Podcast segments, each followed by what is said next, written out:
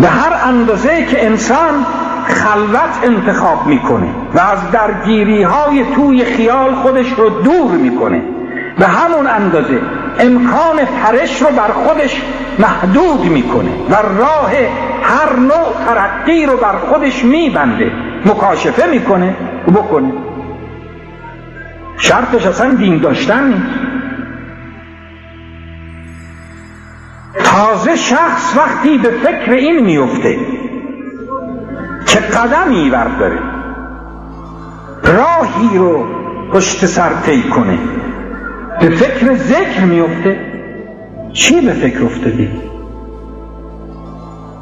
خیال کرد این عمره انقدر داره. نه تعبیر قرآنم اینه وستعینو به صبر و سلام کمک بگیرید با روزه و نماز.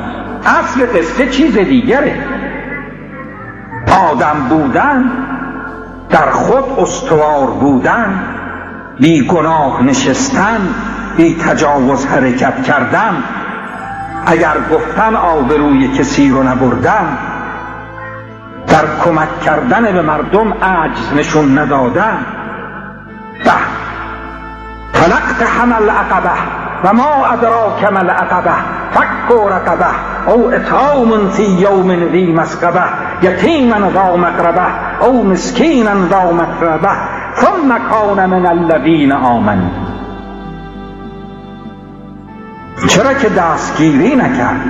چرا که حمایت نکرد؟ چرا از اون گردنه عبور نکرد؟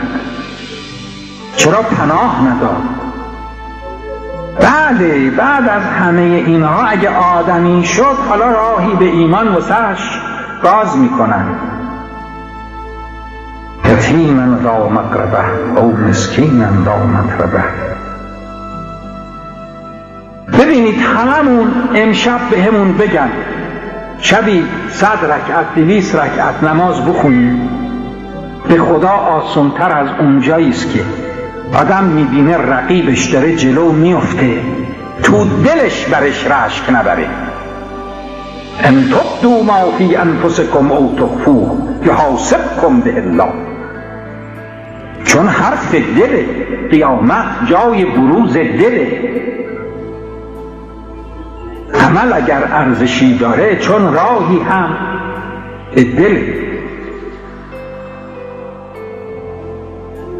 مردمی که چشم شدند و می‌خوان نگاه کنند. جمال اونها که در کربلا متجلی شدند موضع خودشون رو در این دید اول تو خودشون مشخص کنن چی می‌خوای ببین نماز و روزه می‌خوای ببین بچه ارمنی که نماز و روزه نداشته.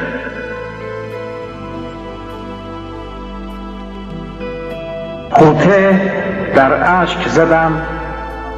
زن که حریفان گفتند پاک شو اول. پس دیده برون پاک انداز اول آدم باید تو خودش معنای بزرگی رو بفهمه. بفهمه بزرگ یعنی چی. بچه بزرگی رو در جسه پدرش جستجو می‌کنه؟ کم کم که بالا میاد در خشم و اخم و تخم پدرش جستجو می‌کنه که زورش می‌رسه.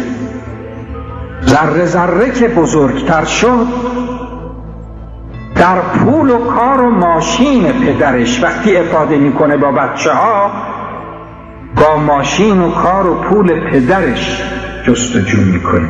راه درازیه. تا کسی بفهمه که بزرگی در غیب این عالم با چی اندازه گیری میشه؟ نون و القلم و ما یسترون. نون و القلم و ما یسترون. ما انت به نعمت ربک به مجنون و ان لک لاجرا غیر ممنون. و انک لعلی خلق عظیم.